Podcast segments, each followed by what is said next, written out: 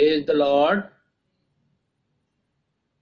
लिखा है वह तो अदृश्य परमेश्वर का प्रतिरूप और सारी सृष्टि में पहलौठा है, क्योंकि उसी में सारी वस्तुओं की सृष्टि हुई, स्वर्ग की हो अथवा पृथ्वी की, देखी हो या अनदेखी, क्या सिंहासन, क्या प्रभुताएं, क्या प्रधानताएं, क्या अधिकार, सारी वस्तुएं उसी के द्वारा और उसी के लिए सृजी गई हैं। परमेश्वर के इस वचन के पढ़े और सुने जाने पर आशीष हो, आमीन। अभी हमने पिछले दिनों खुदा के वचन से देखा था कि हमारा खुदावंद खुदा जो अनंत आत्मा है, जिसका न दिनों का शुरू है न दिनों का अंत, वो अद्वैत और जीवित परमेश्वर है। उसने अपने आप को एक समय की सीमा में लेकर के आया, क्योंकि उसके अंदर में सृष्टिकर्ता का गुण है, एट्रीब्यूट्स हैं, और इसलिए उसने अपने इस गुण को पृथ्वी के ऊपर में प्रकट किया सृष्टि करके। अगर सारी चीजों की उसने सृष्टि की जो हमें दिखाई देता और नहीं दिखाई देता है, और खुदा का वचन कहता है चाहे वो पृथ्वी पर की हो चाहे स्वर्ग में की हो, सबका सृष्टिकर्ता केवल प्रभु यीशु मसीह है। यही तो एक भेद है, क्योंकि वो अनंत आत्मा जब सृष्टि किया वो परमेश्वर हुआ, क्योंकि स्वर्ग के अंदर में एंजल्स उसकी वर्शिप करने लगे। उसके बाद उसने आकाश पृथ्वी को बनाया और हम सबको, और उसके अंदर में जो कि वो सृष्टि करता है, तो वो बाइबल कहती है वो एक पिता भी है। इसलिए उसने अपने इस गुण को भी इस पृथ्वी के ऊपर में प्रकट किया। उसके अंदर में गुण है, एक गुण और है, बहुत से अनेकों खुदावंद खुदा के अंदर में सामर्थ है, लेकिन हम उनमें से कुछ की बातें करेंगे। उसके अंदर में एक और गुण है हीलिंग का, और वो हीलर है। और जब वो हीलर है तो निश्चित रीति से आप जानिए कि वो हर एक चीज को हील कर देता है। मैं खुदा का बहुत शुक्रगुजार हूं, लाइट आ गई है। वो हीलर है, सारी चीजों की सृष्टि करता भी है, पिता भी है, और चंगा करने वाला प्रभु परमेश्वर है।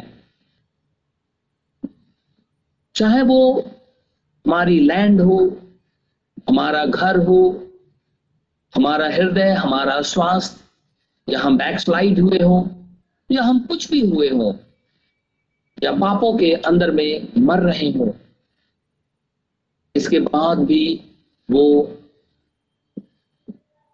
हील करके हमें स्वर्गीय स्थानों में, ऊंचे स्थानों में बैठा देता है, क्योंकि ये उसके गुण है।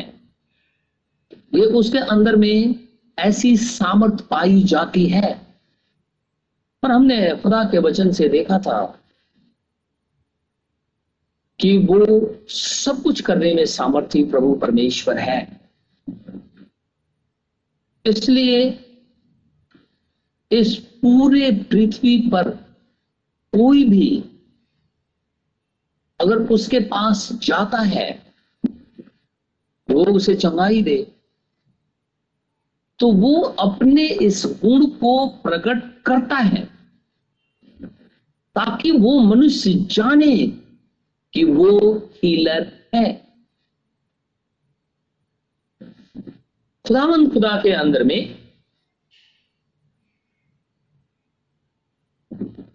एक गुण है कि वो उद्धार करता है।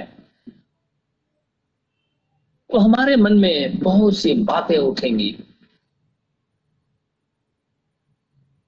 कि यीशु मसीह उद्धार करता है, नए नियम में लिखा हुआ है, ओल्ड टेस्टमेंट के अंदर में लिखा है, परमेश्वर उद्धार करता है।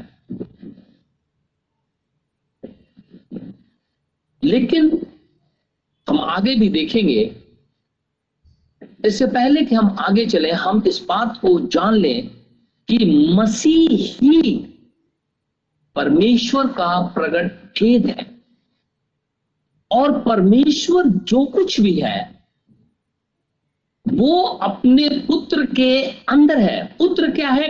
कर्टन है। जो कुछ भी खुदावंद खुदा है वो उसके अंदर में है। और ये परमेश्वर का भेद है। परमेश्वर इस बात को प्रकट करता है कि मेरी सारी परिपूर्णता मेरे पुत्र के अंदर में प्रकट होती है। यीशु मसीह उद्धार करता है। और हमने देखा था इमाउस के रास्ते पे कि जब दो चेले बात करते हुए जा रहे थे यीशु मसीह के विषय में, यीशु मसीह उनके साथ हो लिया और उनसे बातचीत करने लगा। और वो लोग यीशु मसीह को पहचान नहीं पाए। जब यीशु मसीह कहने लगा तुम लोग किसके बारे में बातचीत करते हो, तो वो दोनों चेले कहने लगे क्या तो यरूशलेम के अंदर में नया है? तुम जानता नहीं कि क्या पिछले दिनों हुआ था? और लिखा है खुदावंद खुदा ने चेलों की आंखें खोल दी। उन्होंने यीशु मसीह को पहचान लिया।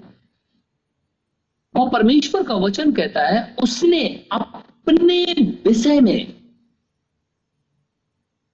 पूरी बाइबल में से उन्हें दिखाया, बातचीत किया। नबियों की पुस्तक में से उसने अपने आप को प्रकट किया कि इज़राइल जब चालीस साल जंगल के अंदर में था तो वो चट्टान के रूप में उनके मध्य में मौजूद था। जब जगत की सृष्टि हुई तो वचन के द्वारा सृष्टि हुई और सारी चीजें वचन के द्वारा ही पृथ्वी पर अस्तित्व में आ गई। सब कुछ। और इसलिए पूरी बाइबल उत्पत्ति से लेकर के प्रकाशित वाक्य तक केवल यीशु मसीह के विषय में बातचीत करता है, क्योंकि वो वचन है और वचन के द्वारा ही सारी चीजों की सृष्टि हुई। और उत्पत्ति एक के अध्याय में सारा क्रिएशन जो हुआ है वो वचन के द्वारा ही हुआ है। तो परमेश्वर कहता है कि मैं सेवियर हूं, मैं उद्धार करता हूं।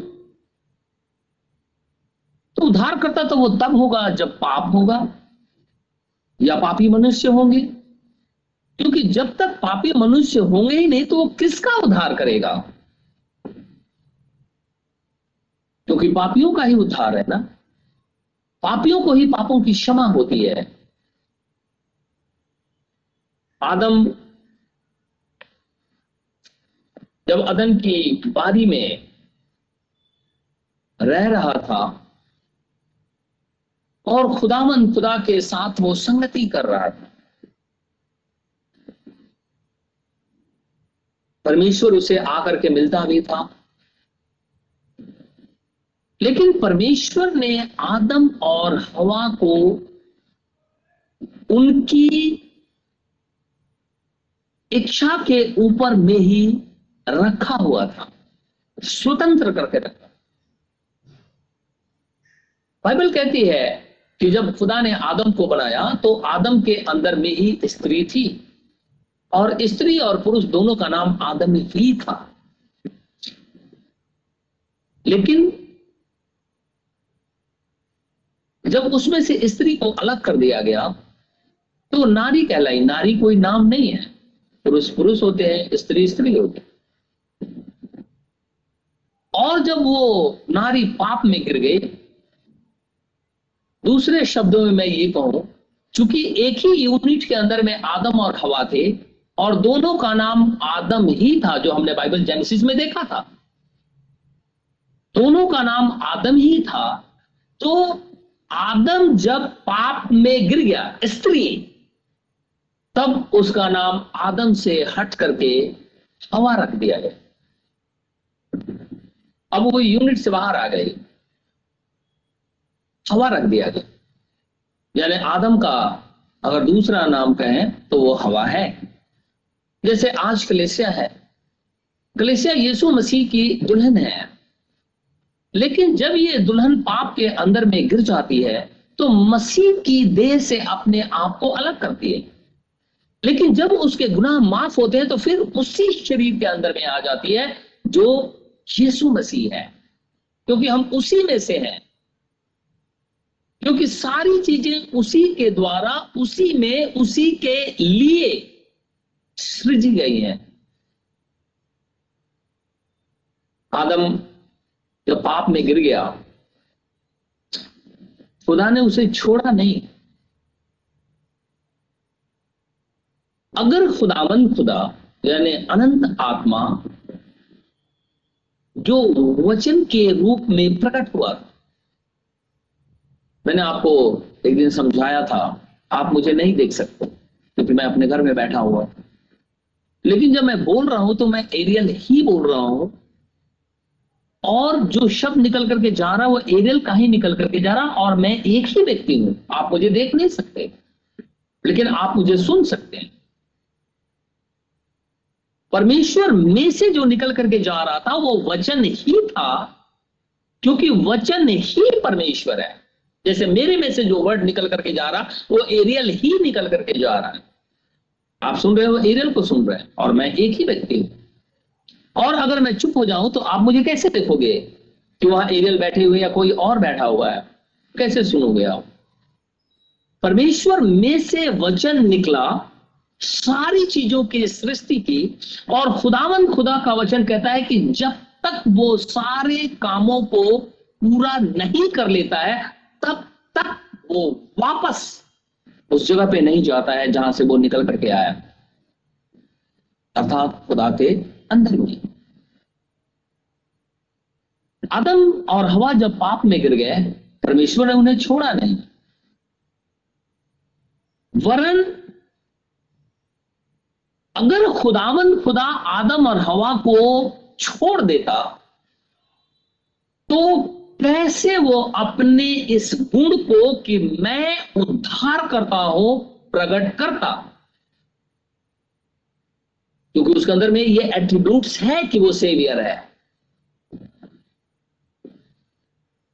तो इसलिए परमेश्वर ने आदम और हवा को उनकी मर्जी के ऊपर में रखा, स्वतंत्र रखा, और खुदा जानता था कि ऐसा होगा, और जब ऐसा होगा तो परमेश्वर अपने उस गुण को कि वो साल्वेशन देता है प्रकट करेगा।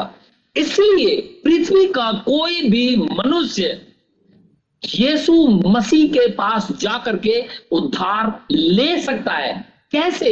अपने पापों से पश्चाताप करके यीशु मसीह के नाम से बपतिस्मा लेकर वो साल्वेशन को ग्रहण कर सकता है। परमेश्वर की ये विधि है। आपने बहुत भाइयों और बहनों को सुना भी है, आपने देखा होगा, सुना होगा, बहुत से लोग कहते हैं हम व्यवस्था के अधीन नहीं है। आप जानते हैं ब्रदर ब्रैनहम कहते हैं व्यवस्था एक पुलिस मैन का काम करती है। कैसे? व्यवस्था इस बात को जताती है कि आपने चोरी किया है तो आप चोर हैं और आपसे गलती हुई है, ये व्यवस्था बताती है। और जब आपको इस बात का एहसास हो जाता है कि आप चोर हैं, आपने गलती की है, तो उसकी माफी के लिए हम उद्धारकर्ता के पास आते हैं और उद्धारकर्ता उसे माफ कर देता है, अपने गुण को प्रकट करता है और जिंदगी देता है। तो व्यवस्था कहां खत्म हुई? व्यवस्था तो वो पुलिस मैन की तरह पकड़ करके आपको अनुग्रह के पास लेकर के आई, अर्थात यीशु मसीह के पास में, ताकि आपको साल्वेशन मिल जाए। अगर व्यवस्था नहीं होती तो हमें कैसे पता कि पाप है? ये व्यभिचार करना, चोरी करना, झूठ बोलना, ये सब गलत बातें हैं, क्योंकि उसका रूप अंदर है, अविश्वास अंदर है, खुदा के अंदर में जो पाप है। हम कैसे जानते? तो व्यवस्था ये बात बताती है, व्यवस्था इस बात को बताती है कि आप व्यभिचारी हैं, आपको व्यभिचार नहीं करना चाहिए। फिर वही व्यवस्था पकड़ करके आपको अनुग्रह के पास अर्थात यीशु मसीह के पास लेकर के आती है कि आप यीशु मसीह के पास जाएं, उसे माफी मांगे और उसके नाम से बपतिस्मा ले, आपके पाप माफ हो जाएंगे। तो ये व्यवस्था पकड़ करके लेकर के आई अनुग्रह के पास में, लॉ पकड़ करके ले आया ग्रेस के पास में, ताकि हमारा उद्धार हो। इसीलिए खुदावंद खुदा ने आदम को छोड़ा नहीं, क्योंकि वो अपने गुण को प्रकट करना चाहता है कि मैं उद्धार करता हूं, केवल मैं ही उद्धार कर सकता हूं। और वो ऐसा कैसे कर सकता है? क्योंकि इब्रानियों की पत्री में लिखा हुआ है, मैं इसे पढ़ूंगा, इब्रानियों की पत्री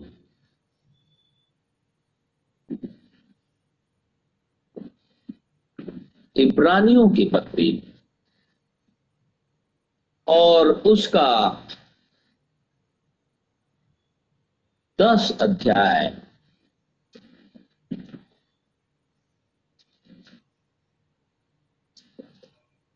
इब्रानियों की पत्री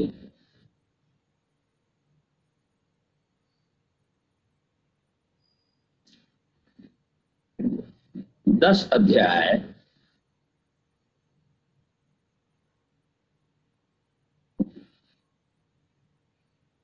और सबसे पहले मैं पढ़ूंगा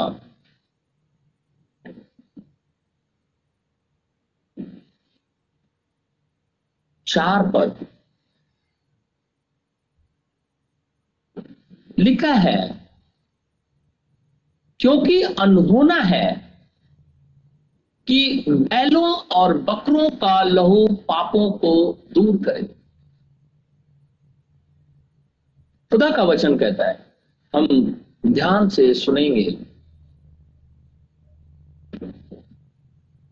व्यवस्था जो पुलिसमैन की तरह है, जो ये बात को जता देती है कि तुमने परमेश्वर के विरोध में काम किया है। और जब ये बात हमें महसूस होता है कि ये गलत किया हमने, तो हम अनुग्रह के पास अर्थात यीशु मसीह के पास आ जाते हैं। ठीक है। अब बाइबल कहती है कि बिना लहू बहाए पापों की क्षमा नहीं है। इसी इब्रानियों के पत्री जब नौ अध्याय और दस अध्याय पढ़ेंगे तो उसमें लिखा हुआ है, बिना लहू बहाए पापों की क्षमा नहीं है। तो जब पापों की क्षमा बिना लहू बहाए नहीं है, तो इसका मतलब ये हुआ कि परमेश्वर का लहू हमें चाहिए ताकि हमारे पाप धुल जाए। खुदा का वचन कहता है कि बैलों से या बकरों के लहू से हमारे पाप नहीं धुलते हैं। लिखा है ना। और जब धुलते ही नहीं है, तो इसका अर्थ ये हुआ कि वो पाप वहीं पे बना हुआ है, और जब तक पाप वहां बना रहेगा तब तक उसका उद्धार ही नहीं होगा। क्योंकि अगर बकरे और जानवरों के लहू से अगर पाप धुल जाते तो बाइबल ये कभी नहीं कहती कि ये अनहोना है कि बकरों और बैलों के लहू से पाप दूर हो जाए। ये अनहोनी बात। इसका मतलब है कि जानवरों के लहू से पाप धुले नहीं जाते, तो फिर किससे पाप धुले जाए? और इसी दस के बाईस में लिखा हुआ है, कहता है कि तो आओ हम सच्चे मन और पूरे विश्वास के साथ और विवेक को दोष दूर करने के लिए हृदय पर छिड़काव लेकर और देह को शुद्ध जल से धुलवाकर परमेश्वर के समीप आए। और इसके ऊपर लिखा हुआ है, खुदा का वचन कहता है कि बिना और व्यवस्था के अनुसार प्रायः सब वस्तुएं लहू के द्वारा शुद्ध की जाती हैं और बिना लहू बहाए पापों की क्षमा नहीं है। इसका मतलब है कि लहू चाहिए। अब बकरों के लहू से तो हमारा पाप धुला नहीं, बैलों के लहू से हमारा पाप धुला नहीं, तो इसका मतलब है कि परमेश्वर का लहू हमें चाहिए। अब तो वो पिता है, और बाइबल कहीं पे भी नहीं लिखा है कि पिता ने अपनी जान दे करके हमें छुड़ा दिया। बाइबल ये कहती है कि परमेश्वर ने अपने पुत्र को भेज करके हमारे लिए कुर्बान कर दिया है। तो इसका अर्थ यह हुआ कि अनंत आत्मा के अंदर में ये गुण है कि एक बार जब वो पिता भी बनता है तो दूसरी तरफ वो पुत्र भी बनने का सामर्थ्य रखता है।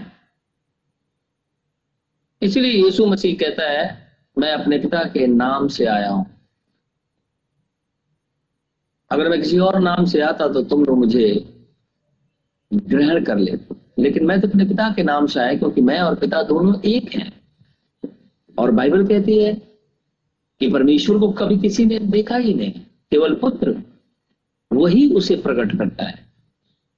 तो परमेश्वर जिस रीति से हीलर है, उद्धार करता है, पिता है, उसने अपने आप को पुत्र के रूप में पृथ्वी पर लेकर के आया उस कर्टन के अंदर में, ताकि हमारे पाप मिटा दे।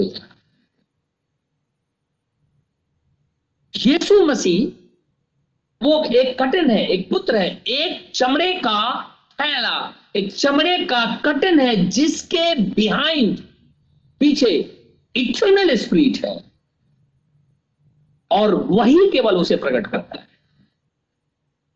इसलिए जब अदन की बारी में पाप हुआ तो परमेश्वर ने उसे छोड़ा नहीं, वरन उसने उसके लिए एक उपाय किया और अपने आप को प्रकट किया कि मैं उद्धार करता हूं। अब उद्धार करता जब हूं तो खून से ही पाप धुलेंगे, तो वो खून बैल और बकरों का नहीं चाहिए, वो परमेश्वर का खून चाहिए। तो परमेश्वर ने पुत्र के रूप में अपने आप को पृथ्वी पर लेकर के आया, अर्थात उस कर्टन के पीछे अपने आप को लेकर के आया, ताकि मनुष्य के पाप धो दिए जाए। खुदावंद खुदा का वचन कहता है कि वो उद्धार करता है, उसके अंदर में उद्धार करने की सामर्थ्य है। एक वर्ष मैं निकालूंगा बाइबल से,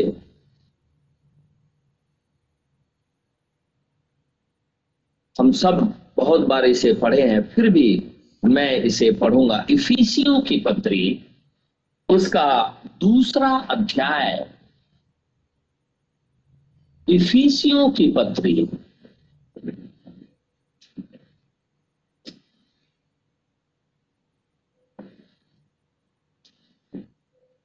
दूसरा अध्याय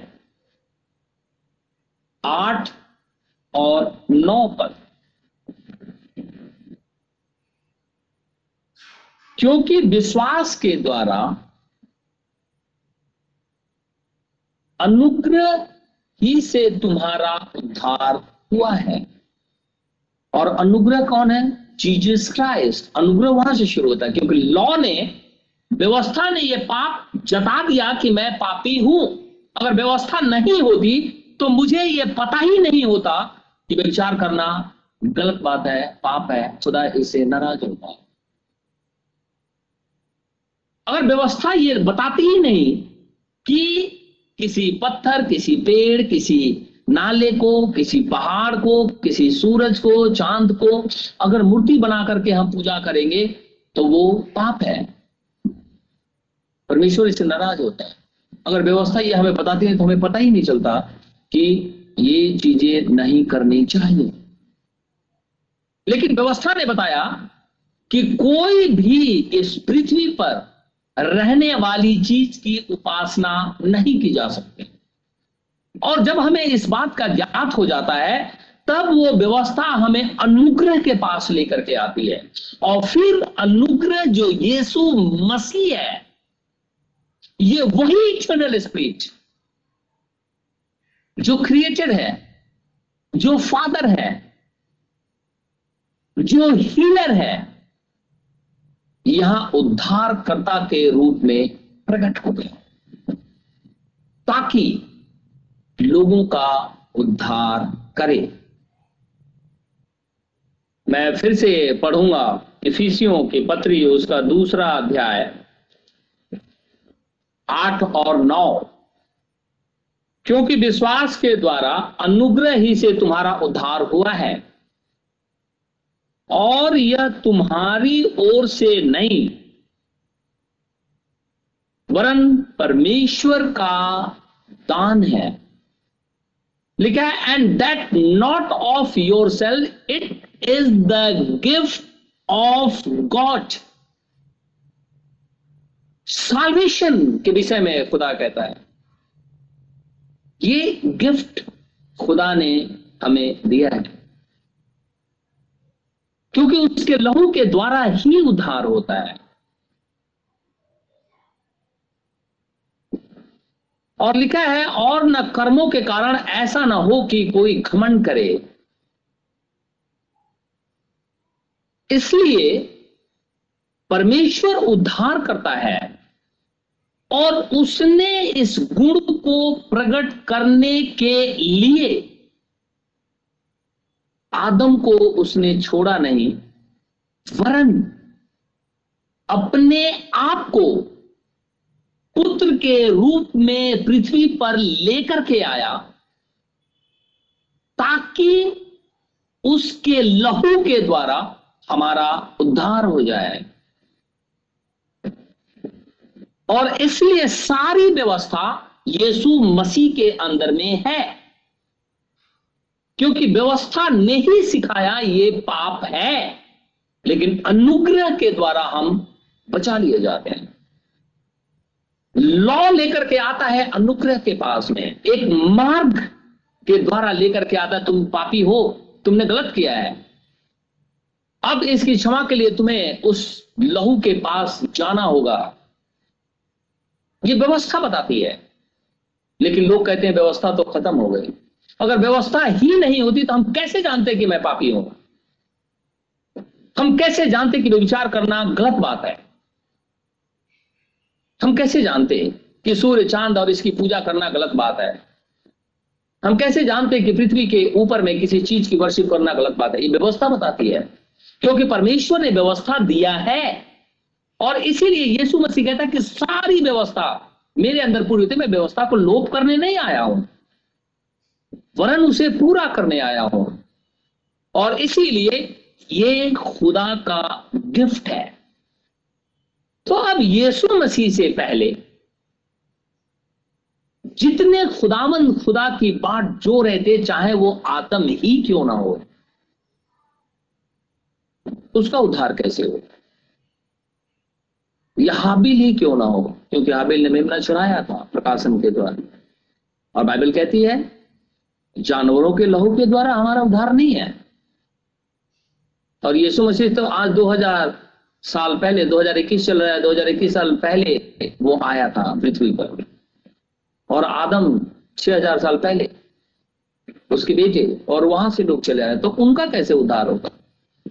बाइबल इस बात को प्रमाणित करती है। बाइबल कहती है कि जिस दिन यीशु मसीह क्रूसीफाई हुआ, क्रूस पे लटकाया गया और उसने अपनी जान दी, तो लिखा है कब्रें खुल गईं और पवित्र लोग जीवित हो गए, क्योंकि पवित्र लोग इस आशा में थे हमारा खुदा हमें उद्धार करेगा। आकर के यहां उद्धार होता है। अय्यूब इसीलिए कहता है, वो कहता है कि मैं इसी शरीर के अंदर में होकर के खुदा का दर्शन देखूंगा, और कब्रें खुल गई क्योंकि यीशु मसीह उनके लिए बलिदान हो गया। ये वही परमेश्वर है जो पिता था, अब पुत्र के रूप में पृथ्वी के ऊपर में आ गया। और देखिए यूहन्ना क्या कहता है, जरा हम इसे भी देखेंगे। यूहन्ना की इंजील पहला अध्याय, यूहन्ना की इंजील और उसका पहला अध्याय,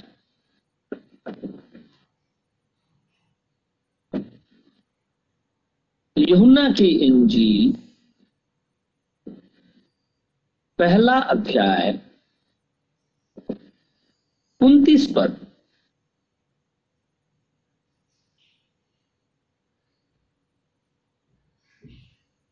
कहता है, दूसरे दिन उसने यीशु को अपनी ओर आते देखकर कहा, देखो ये परमेश्वर का मेमना है। अब इच्छुनन स्पिरिट जो पिता था, अब इस रूप में अपने आप को लेकर के आ रहा है, और उसका नबी उसकी पहचान करवा रहा है।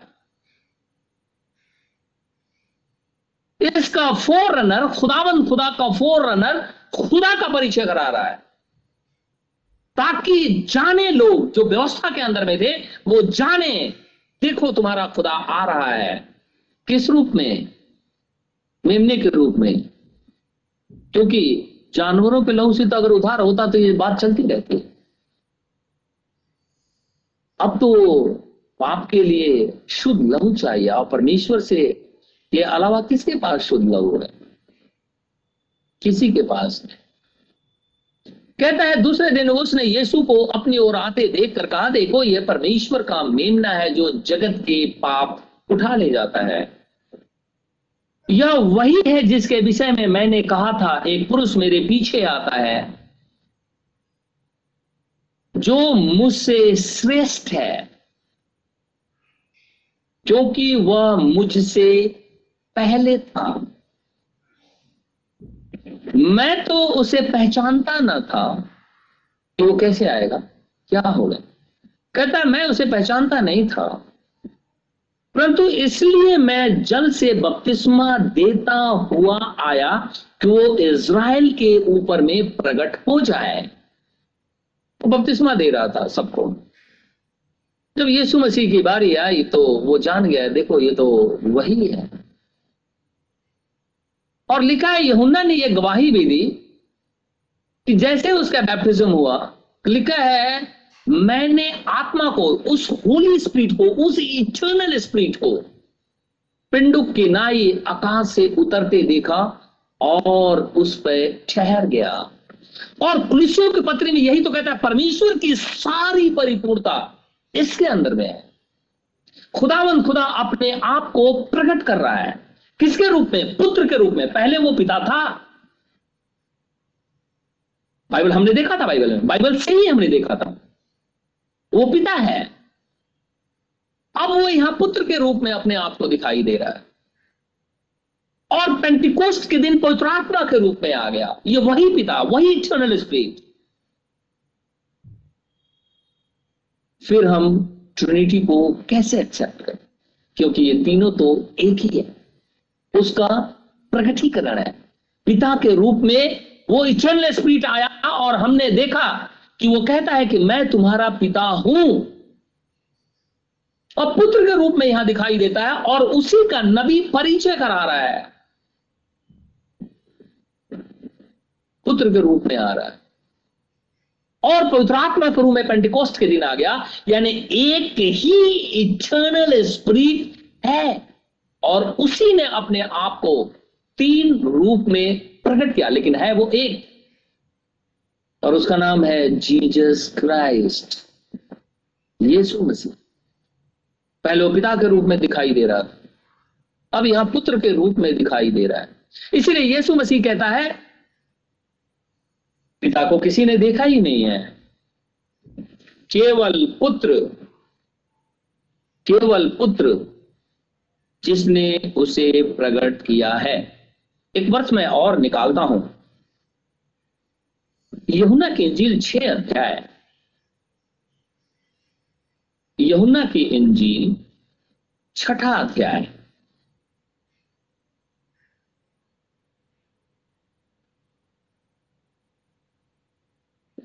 यहां पे यहूदियों से खुदा बातचीत कर रहा है। यहूदी लोग उसके ऊपर में बहुत सी बातें कह रहे हैं, लेकिन मैं छियालीस वचन पढ़ूंगा, यूहन्ना छह छियालीस। ये नहीं कि किसी ने पिता को देखा, परंतु जो परमेश्वर की ओर से है केवल उसी ने पिता को देखा। अब यीशु मसीह परमेश्वर की ओर से है और वहीं से वो आया है। कहता तो पृथ्वी को, मैं तो स्वर्ग का हूं, और वो उसे प्रकट कर रहा है, उसी इटर्नल स्पिरिट को प्रकट कर रहा है, क्योंकि अब वो यहां पुत्र के रूप में दिखाई दे रहा है। इसीलिए पिता, पुत्र और पवित्र आत्मा कोई तीन नहीं, एक है। पहले वही अनंत आत्मा पिता के रूप में था, वही यहां पुत्र के रूप में दिखाई दे रहा है, क्योंकि जब तक वो अपने खून नहीं देगा हमारे गुनाह माफ नहीं होंगे। और व्यवस्था तो उसी ने दिया था ना, इसीलिए व्यवस्था पकड़ करके अनुग्रह के पास लेकर के आई कि तुम देखो तुमने गुनाह किया है, और लिखा हुआ है कि पुत्र अब फिर अपने आप को प्रकट कर रहा है, पुत्र प्रकट कर रहा है। यह नहीं कि किसी ने पिता को देखा, कहता not that any man had seen the father, पिता को किसी ने नहीं देखा, लेकिन इटर्नल स्पिरिट के अंदर में फादर का गुण है और अपने आप को प्रकट करता है पिता के रूप, और उसके अंदर में पुत्र का भी गुण है और पुत्र के रूप में अपने आप को प्रकट करता है। और पुत्र कहता है पिता को किसी ने देखा है, फिलिप्पुस इतने दिन से मैं तुम्हारे बीच में हूं, क्या तुमने मुझे नहीं देखा? मैं और पिता दोनों एक हैं, जिसने मुझे देखा उसने पिता को देखा। और पैंतालीस वर्ष में लिखा है, वरन मैं चौवालीस से पहले पढ़ूंगा, कोई मेरे पास नहीं आ सकता। बहुत से लोग कहते हैं ना, अपनी बातों को कहते हैं हमने खुदा के लिए ये किया, हमने खुदा के लिए ये किया। बाइबल तो यहां तक अभी हमने पढ़ा कि साल्वेशन भी खुदा की तरफ से गिफ्ट है, वो देता है, गिफ्ट देता है अपने बच्चों को। तो फिर हम कहां से मेहनत किए? हमने कोई मेहनत किया नहीं किया। कोई मेरे पास नहीं आ सकता, मरकुस में लिखा हुआ है ना, एक बात, कोई मेरे पास नहीं आ सकता जब तक पिता जिसने मुझे भेजा है उसे खींच न ले और मैं उसको अंतिम दिन फिर जिला उठाऊं। प्रेरितों के काम दो अड़तीस में अब हम चलते हैं, प्रेरितों के काम उसका दूसरा अध्याय, हम इस वर्ष को याद रखेंगे। प्रेरितों के काम दूसरा अध्याय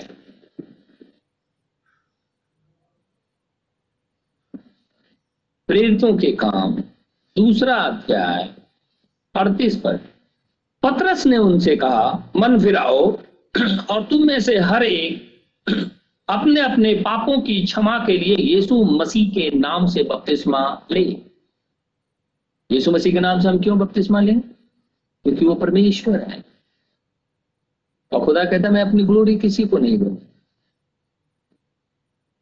कहता है यीशु मसीह के नाम से बपतिस्मा ले, जबकि पतरस यहूदी है और पिता को जानता है और व्यवस्था भी जानता है।